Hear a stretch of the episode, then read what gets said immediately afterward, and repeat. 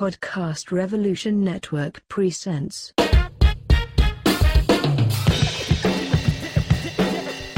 The Way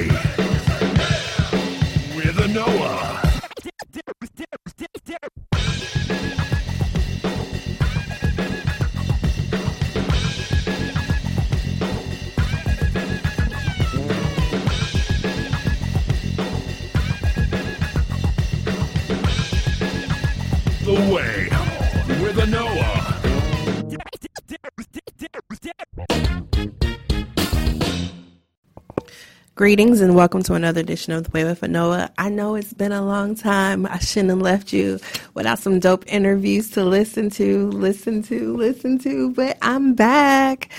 Uh, thank you guys for who asked me like, hey Noah, when are we gonna get a new podcast episode?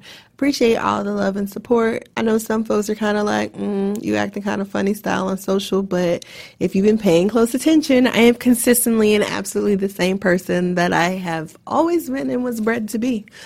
Um, I, you know, the past three months has been an interesting transition, you know, taking on working with a really impactful, high um, capacity, very engaging uh, movement based organization in Georgia. There's a lot of work, a lot of infrastructure, a lot that is always going on.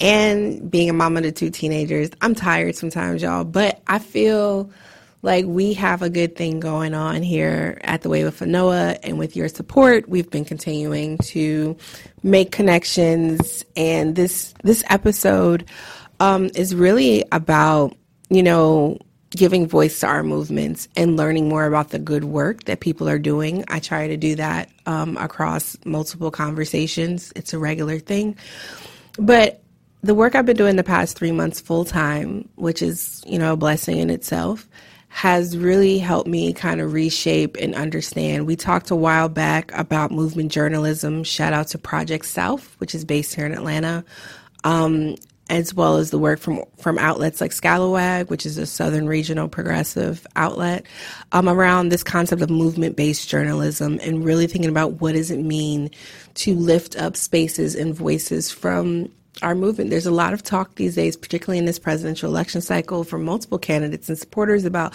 building a grassroots movement, blah, blah, blah. Movements are not beholden to any particular candidate, campaign, or election cycle.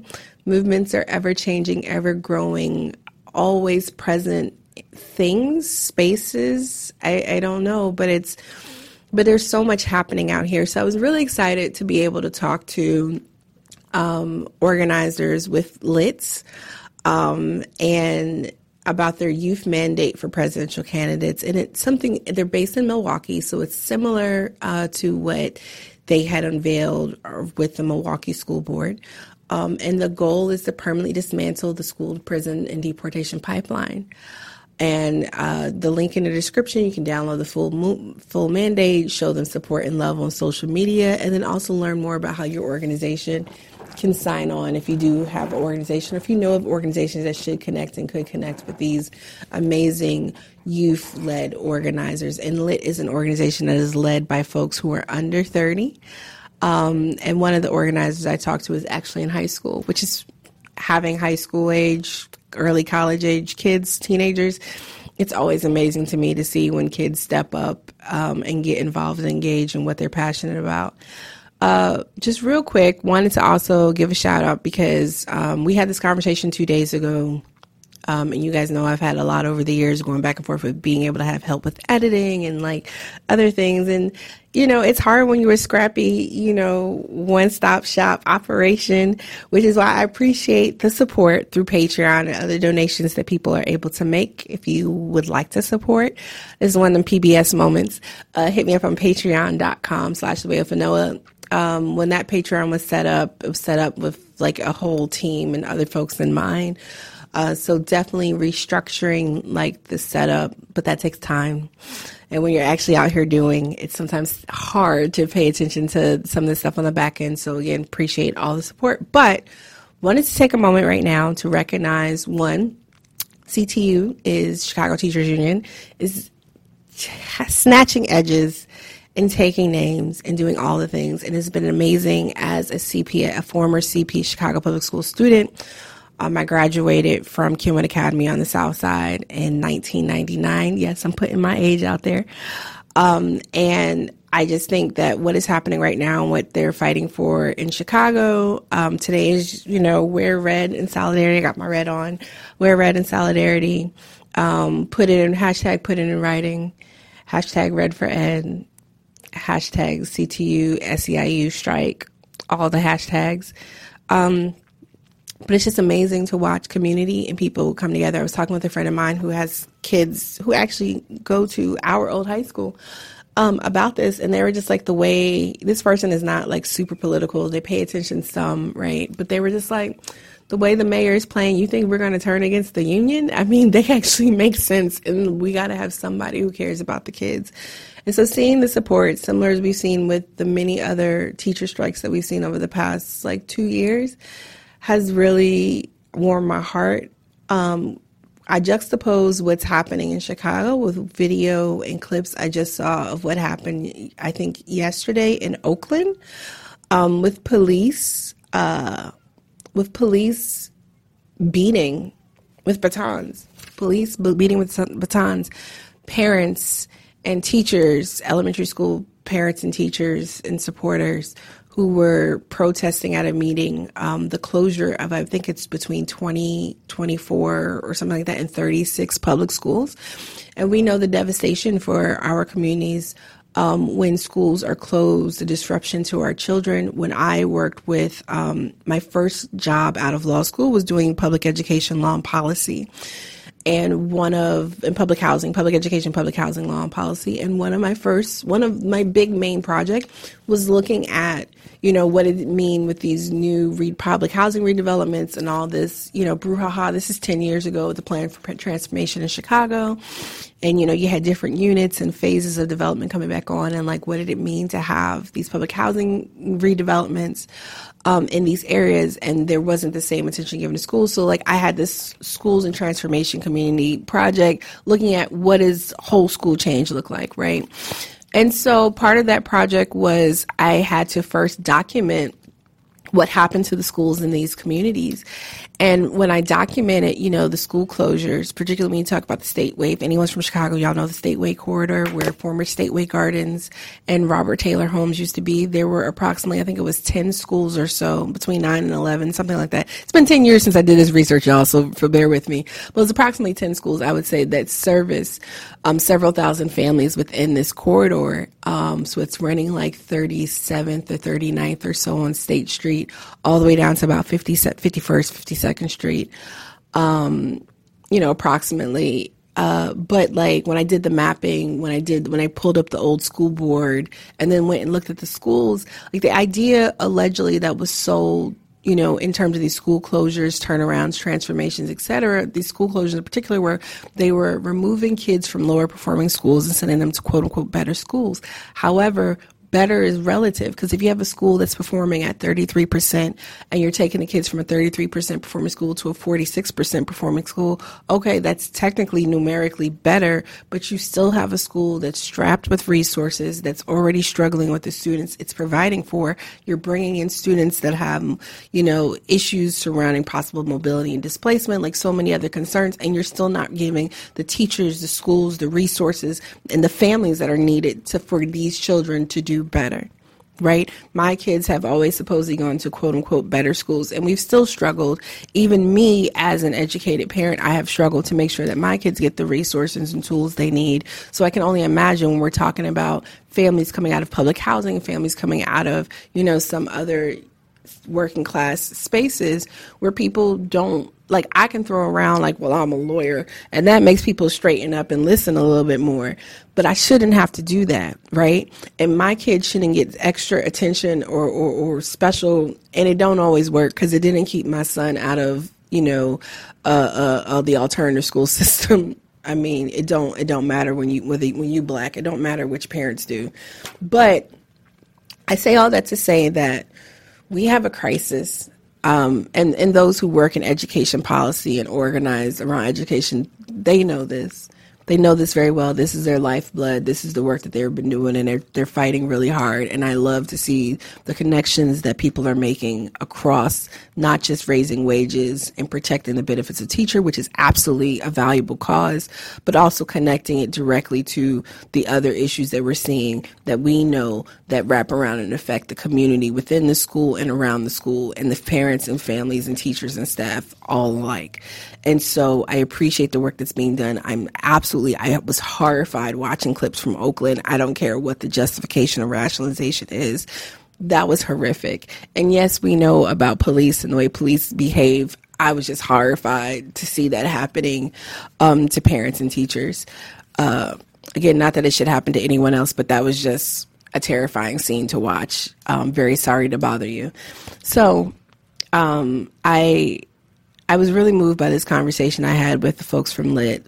Um, you know, I've gone through the issues that I've gone through with my son over the past year in terms of really longer than that, in terms of getting him actual resources. That's the other side, right? Because then if you start throwing around, well, I'm a lawyer or wear this, then it's like, oh, you're privileged, so there's no excuse. Look, kids need resources, kids need supports.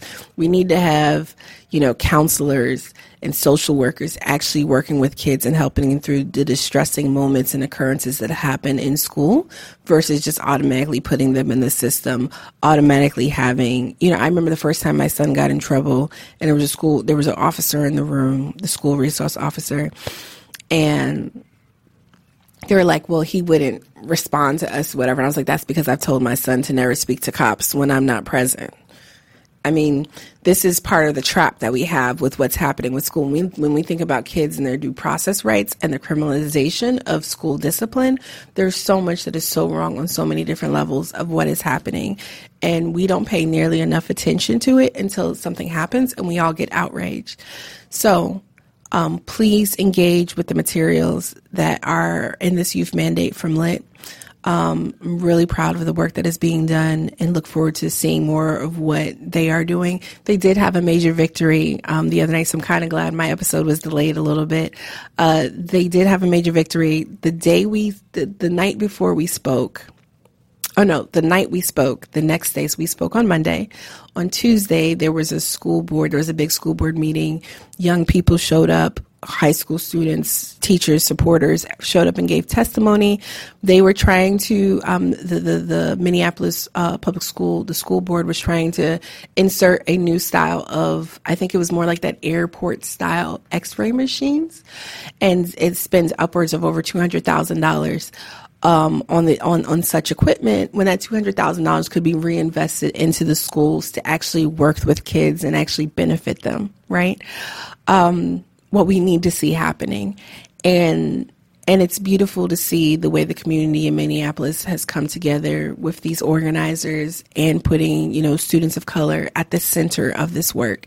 So I'm gonna kick it over to this episode and let y'all hear from Cindy and who's organizing director at Lit and from Leslie, who is a high school organizer with Lit, and take it from there. But please lift up support and we there's so much that's happening. We're so wrapped up in the presidential election cycle, and rightfully so, I understand. But there's a lot happening at the state and local level that absolutely require our same vigor, contributions, resources, and support because it doesn't matter if we get the perfect progressive in as president. One, there's no such thing as a perfect progressive, right? No matter who you prefer, nobody's perfect. However, if we don't actually get our act together at the state and local level, it don't matter how great our, our federal system is. We will still continue to be screwed um, every day. Our children will still continue to be targeted and undermined and limited in their ability to be successful and, and healthy, happy human beings. Like we have a lot at stake. So check this out. Please like, share, subscribe. Hit me up on Patreon. A dollar or two or three goes a long way to getting your girl consistent with content and back end support and editing. There's all types of tips, uh, tools out here that make it happen, but I am not a white dude bro with studio access, so it's always a struggle. Anyway, appreciate y'all lots. Definitely hit up Lit and check them out. Peace. Right. Awesome. So, greetings, everyone. Thank you so much for joining me for another edition of The Way with Noah. I am always excited because I talk to good people who are doing good work. And today I'm talking to two amazing people doing amazing work. Um, I have two folks with me from Leaders Igniting Transformation, also known as LIT out of Milwaukee, Wisconsin. Shout out to that Midwest love right there. Um, so first up with me is Leslie, who is in a, a junior in high school, y'all, um, in Milwaukee, and LIT is a youth of color led organization that works to build homegrown leadership, expanding access and opportunity, and promote an equitable society by engaging and organizing the leadership of young people, which we most definitely need. And I am joined also by Cindy Trujillo Tena is that correct? Yeah, that's pretty good. Awesome. um, Lit's organizing director. Thank you, thank you, thank you for all that you are doing. Um, uh, Cindy works closely with the youth leaders from across their their organization's network. Um, and we also are going to be talking tonight about something that's really cool uh, this national youth mandate. And we're going to get into that a little bit to just find out a little bit more about what's going on. But Lit has been doing some amazing work, and we're going to hear more about it. You know, actively fighting not only the school to prison pipeline, because we talk a lot about the school to prison pipeline, but we actually do not often hear this other piece the school to prison and deportation pipeline because as we know you know many of the issues that we're seeing um, within the criminal justice system or injustice system it's paralleled in our deportation system right there, there, there are systemic injustices and abuses and issues that cross the lines and intersect in many ways too. So thank you both for joining me this this afternoon. Thank you. We're super excited. No, I'm super excited. So Cindy, can you just talk to me a little bit about Lit the work y'all have been doing and then we can go into um, the youth mandate yeah um, so leaders igniting transformation officially started in 2018 um, so we're we're still quite new, but the work that we've been able to do since we started has been great, and um, I think that the amount of work that we've done in such little time um, has been has like really set the fire to this. Like there are many organizations in Milwaukee um, that are doing amazing work, but uh, I think when you have a group of uh, young people because none of my coworkers are over the age of 30 um, and so you have like all these young people um, or younger adults uh, of color who come from the communities in which we're trying to make a change. Like we understand the issues firsthand like the work is personal to us. Um, so the relationships that we build with young people have been like very organic um, and I think I'm, I'm like I'm pretty I'm very privileged to um, work with a team that genuinely believes in the li- liberation of our people um, and are committed to this work. Um, so we have been working with uh, young people ages like 13 to um, 25 to uplift their voices, to help them develop their leadership skills, um, and prepare them to be uh, you know the, the, next generation of leaders that um, our city that our state and that this country needs. Um, so we've we've had some great victories uh, i would say starting like last fall um, a lot of the work that we did the canvassing uh, some dope events and other work that we did we were able to get a new governor and finally um, remove a governor who was in power for like eight years and did so much damage to um, our communities. Um, so be like seeing him go away thanks to the work that organizations like ours, that you know people on the ground did. Um, it was it was an amazing feeling. And uh, earlier this spring, we also got um, eight out of the nine school board candidates to uh, endorse our youth power agenda, which is very similar to the presidential mandate. Um, and five of them currently who are currently sitting on the board are people who endorse our youth power agenda. And in May, so just like a month and a half after uh, the school board election, we were able to divest $600,000 from the um, policing budget and reinvesting that into mental health resources for students, uh, which has been amazing and like a great victory in our um, you know first real year mm-hmm. working inside of schools. Wow. So, question about that. So, the divest from the policing, but so is it for like policing in terms of like police in schools or just overall in general? Uh, police in schools. Wow that's that's a whole nother i mean that's a part of this conversation though but that is like one of my pet peeves um just how we've had this hyper this increase in influx of having police in schools and the amount of money and resources that is spent on that and just criminalizing like infractions that when i was when i was a kid when i was leslie's age would have been just detention or go see the dean of students type of thing or the the, the actual assistant principal handle discipline which happens i guess in some places depending upon where you are. But we're seeing like police and schools being way too involved in the day-to-day interaction students are have, having and just regular run-of-the-mill disciplinary um, things. So wow that is i think that's like super important definitely needs to be lifted up so kudos um, great first year or so um, so as you're as y'all are working and looking forward, right, thinking about like setting an eye on what it is to dismantle the school to prison pipeline, and you're talking about this youth mandate, which is similar to what you were doing with with the school board. Can you just talk to us a little bit about like the platform that's been set out and what like what your process even was like what are some of the top line you know issues in the mandate that we're looking at to have um, presidential candidates specifically signing on to permanently dismantle the school to prison and detention um, d- deportation pipeline?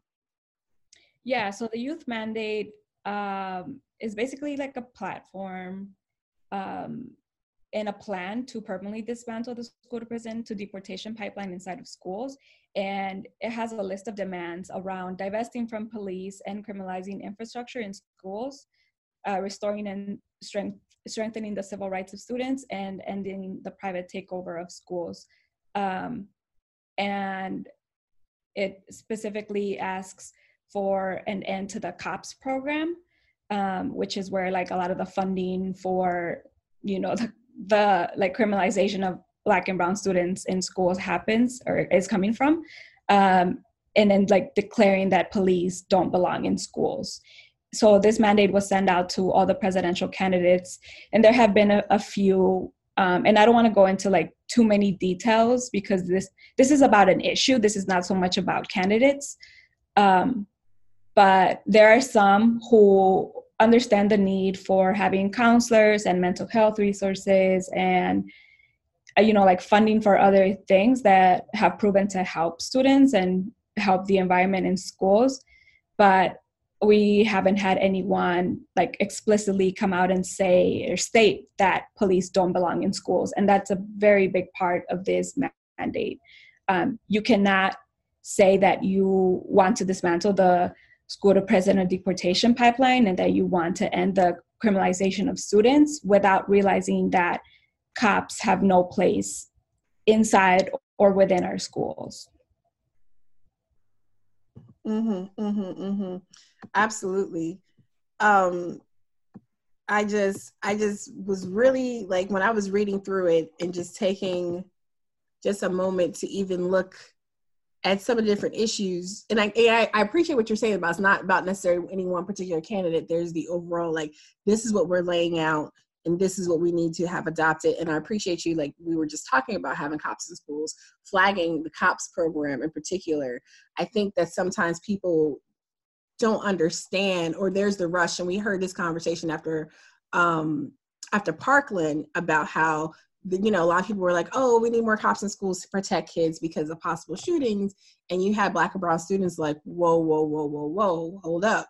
More cops in schools isn't necessarily safe for us. I'm dating myself but when my senior year high school was when columbine happened and that was the response right? We got metal detectors and we started having more cops after that period in our schools and it didn't necessarily make quote unquote schools like quote unquote safe for us but it definitely gave us greater interactions with law enforcement Um, so Leslie, uh, you are actually, you know, a young person. So like for you, like, let me back up. Why are you a part of Lit? I'm a part of Lit because the issues and the focus around Lit affects me Mm, being a young student of color in MPS hmm daily. And I didn't really have a platform where I would be able to be heard. So when I heard of Lit and got educated with what Lit does, it really brought me in because I never really got to speak on the issues that Lit is that Lit focus on. hmm Yeah. So like when we're talking about like, you know, uh uh ending the school to prison and deportation pipeline or dismantling it and also like just this idea that we're shifting resources away from increased police in schools but for more resources around mental health and just counselors um, what does that what does that mean to you as a student that that is a focus that people are pushing for that you're a part of pushing for? To see that people are more focused on metal detectors and officers rather than your education your well-being and your mental health is it's sad and it, like it personally makes me angry. And that's what motivates me to speak on the topic as well. Um it's very un unmotivating like it um doesn't make it doesn't make me a very motivated student knowing that teachers and people in general who support this would rather see you fail than succeed especially at such a young age like what what did i do wrong that i don't deserve to get, treated as a normal human being Mm. Mhm. Mhm. Mhm. Do you do you feel that like from your experience or just talking to your friends or other youth organizers that you're working with that you know black and brown students you know face like different consequences or having you know more negative interactions with police? Oh, yeah. Um, yeah. Yes. It's just a very easy question to answer, especially since I see it so often happen Mhm. often. Um I've personally seen in my short time attending my school many arrests for unnecessary things or even the fact where a student was um detained. Well yeah the student was um put in custody with the cops for something that was done to him by a white teacher and the white teacher didn't he just got to walk away so it's like how come the student has to be in a room talking to the cops and the teacher just moves on with his day when he caused the issue so it's just Mm. like things like that that you that I see happening very often as well as like you said the unnecessary punishments and just the comparison of students of color and how serious their punishments are to the punishments that their white peers get. Mm-hmm. Mm-hmm. Mm-hmm. Um, you know, so what what if you wanted to tell folks, like tell the presidential candidates? I don't know that any of them will I don't know if any of them will listen or not, but some of their staff may. Um, what is it, you know, the takeaway message that you want for folks, you know, from to to hear from you and your fellow youth organizers about you know this issue about your youth mandate like what do you want people to like know is the thing and why they must act Okay. Um You said why what would I say to them and why Yeah. Like what would you say to like these candidates or their staff or people who are supporting them? What would you say to folks as to why they need to support the youth mandate and and, and actually make this happen? I think it's very simple with me because it's like the youth is future. Like I like this, and the youth is like should be the main focus now, just because we're. Like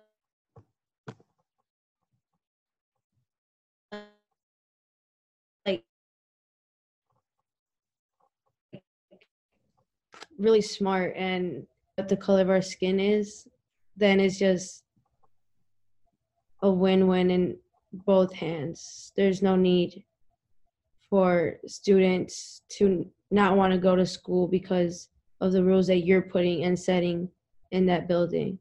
You should want that school to be welcoming for the students for them to succeed and to move on and have successful careers.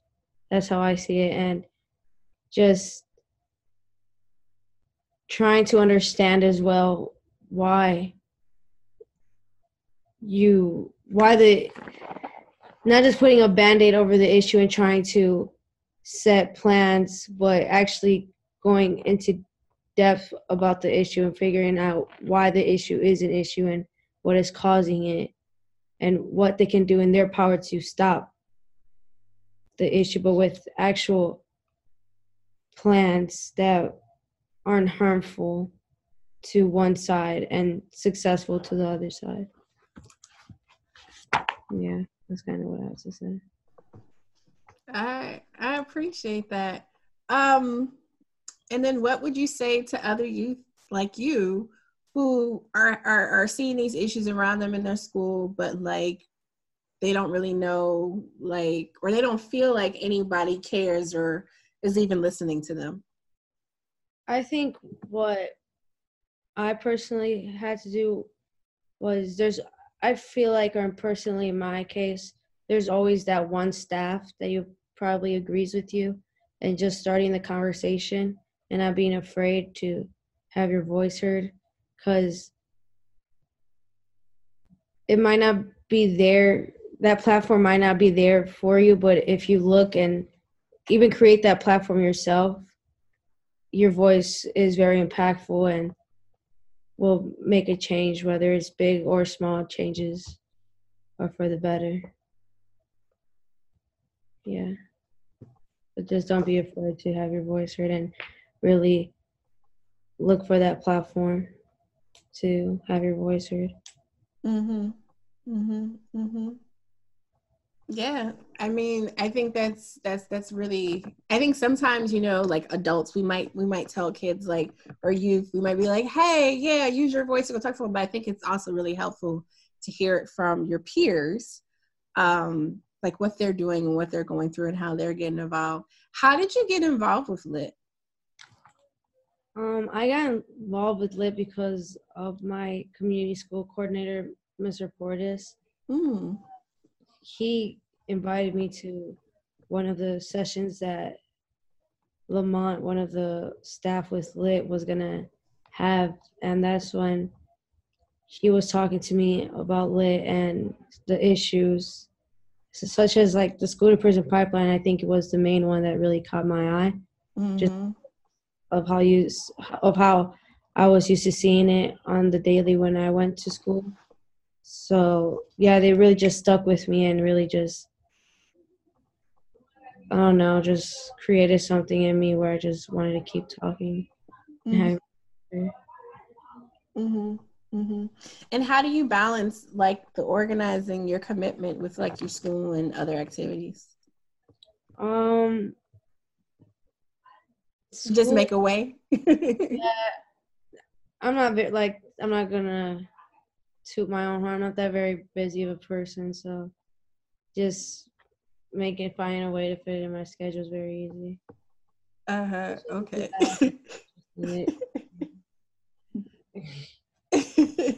Well, I mean, no, it's still like you might say you're not very busy of a person, but you still could be choosing to do as a young person a lot of different things with your time, including playing video games. Not that there's anything wrong with playing video games, folks, but or that you can't organize and play video games. But I was just curious, you know, um, being engaged is it seems like it's more manageable even with your schoolwork and other activities possibly than a lot of people might think.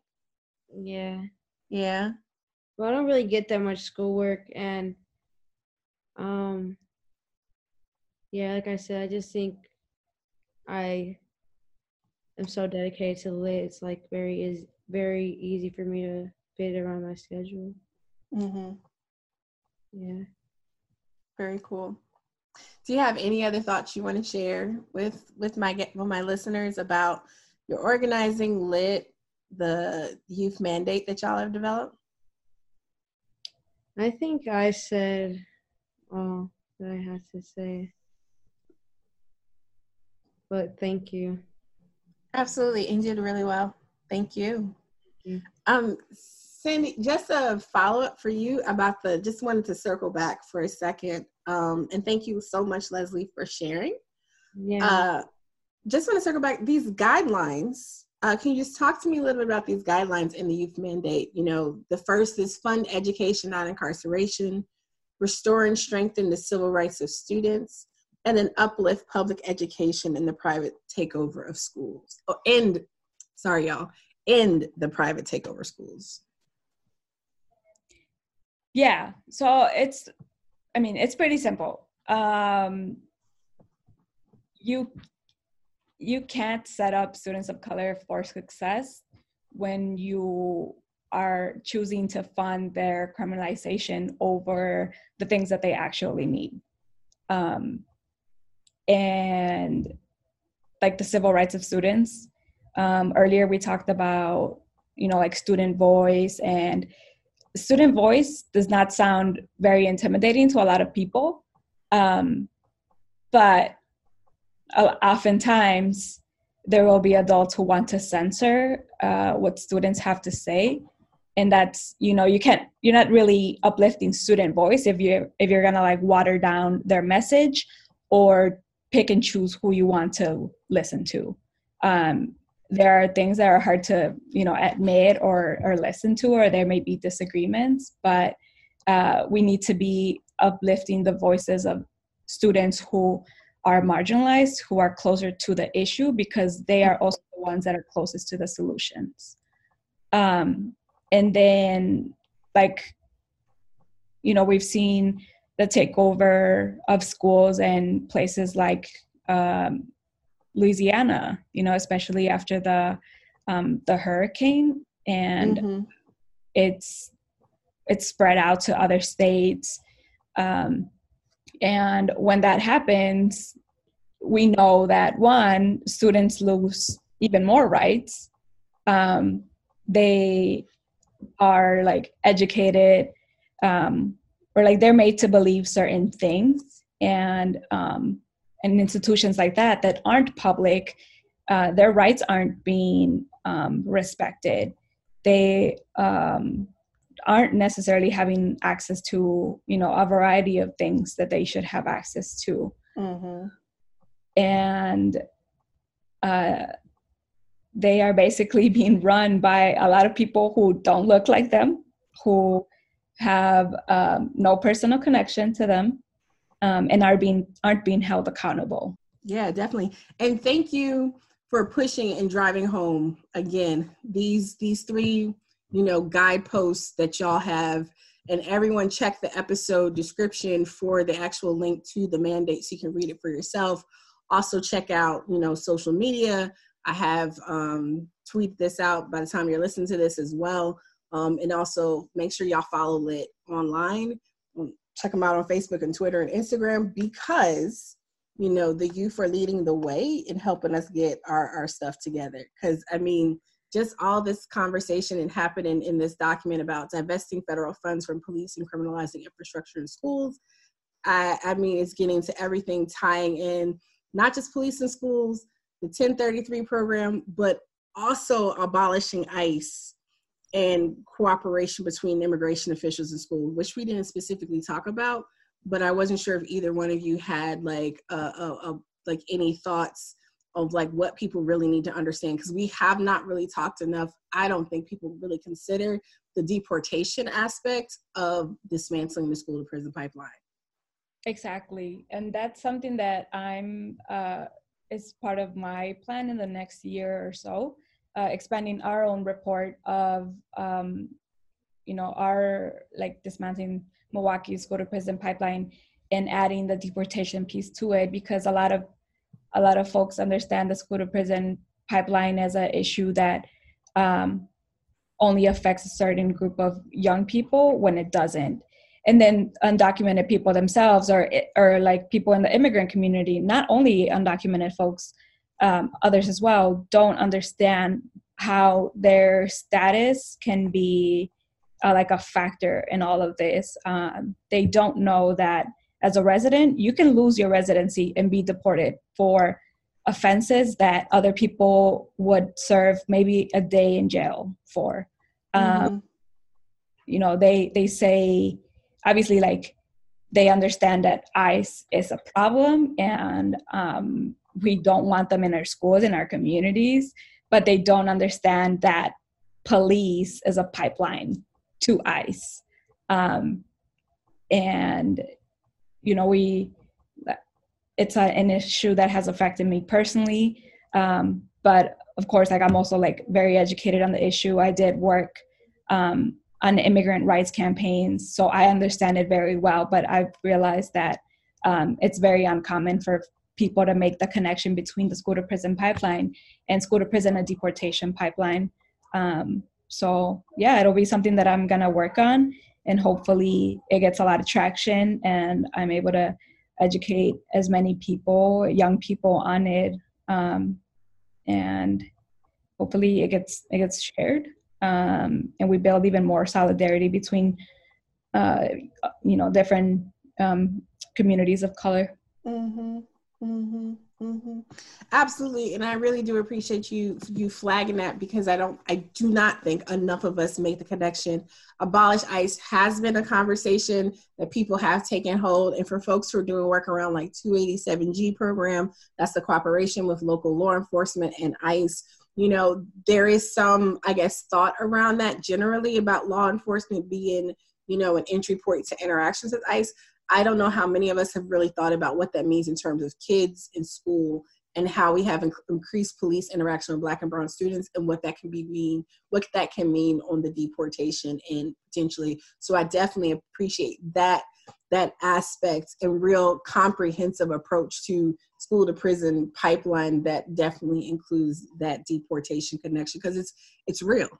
Um, and again another area where we need to have youth lead us and also be you know organizing and, and we need to be listening so great well i mean i appreciate y'all for this template this this this mandate these guidelines because I really think that even you know even though this this the the focus is just aiming towards um, you know the presidential candidates. I mean, I really think that this is just a useful tool for for a lot of different folks to to, to really follow. And I'm, I'm, so impressed to see the collaborative effort and all the different groups um, that have also signed on and support. Um, y'all are pretty amazing uh, to only have been doing this for a year as your collective under lit, but damn, y'all are awesome. Thank you. Thank you. Yeah, this is a good. I appreciate y'all so much. Thank you for for chiming in. I mean, Cindy, is there anything else that you think that people need to know or or or want to share that I may not have asked about?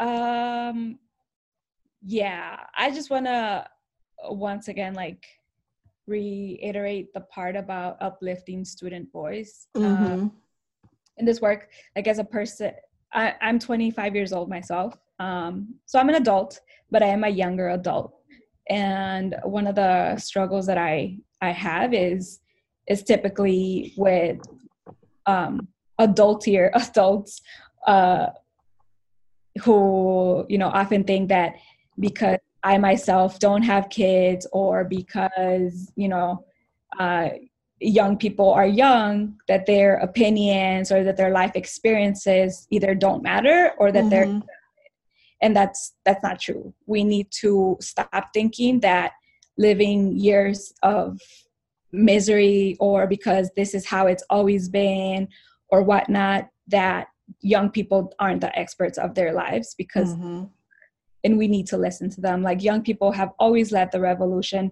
They've always been more like radical and optimistic um, and we need to let them lead um, and as adults we need to reflect and unlearn a lot of the things that we've grown up uh, seeing or believing and um, really challenge ourselves to change our own way of thinking because um, clearly it hasn't been like super um, helpful and, and. Mhm. Uh, so we need to trust that young people can do this and that they will do it better than we did Oh, absolutely. And I appreciate you for noting that. And even for lifting up that, you know, just because you're younger, you might not have kids, that doesn't mean you don't know. I would also add that you're closer to their age, like current students right now, and the way, like, that's another insight, right? Like, because yes, you have the experience and years that you have now post being out of high school, but at the same time, like, what my reality was coming out of high school in the late 90s is very different than what it is now. And someone your age may have a little bit more of an understanding of even how schools are operating, right? Like like what's really being I mean, and even it's been changed probably since you've been in high school too. But I, I, I really actually appreciate what you just said about letting I mean youth Leslie, own this, sis, own this. Mm-hmm. Youth are subject matter experts of their own experience, right? Like, and of their surrounding. Like, the kids know what's up, and we do. I, I, I absolutely agree with you. We do need to to listen. I've been impressed when I've seen younger folks stepping up and being involved. Not because it's like, oh wow, look at this unicorn, but that there are so many kids just need to know that that youth just need to know that they that we support them, we believe in them, and that they can do it. And so, Leslie, I'm so even though this is over a computer, maybe I'll make it to Milwaukee someday and get to kick it with y'all. But like, you know, definitely really impressed and excited for the work that y'all are doing as a collective. And that, you know, Leslie, you and your other peers who are still in high school are doing individually as well. Because I mean, absolutely correct that we need to start trusting more young people who are in these fights and in these spaces to lead. I've been super impressed seeing, you know, young folks who have been leading in Chicago, right? Around like No Cop Academy and things like that. The Midwest is dope, y'all. Not just because I went to high school and grew up kind of in Chicago, but the Midwest is dope. And there's a lot of amazing organizing happening. And thank you so much for lifting that up about how we do need to listen to youth, how we need to let folks lead on their experience and where they've been. And yes, some of us may have been around the block a couple times, so we might know some tips and tricks to the trade, but that doesn't mean that we can't learn stuff too. So I find myself learning stuff from people much younger than me all the time. So I appreciate you for lifting up that point. thank you Thank you.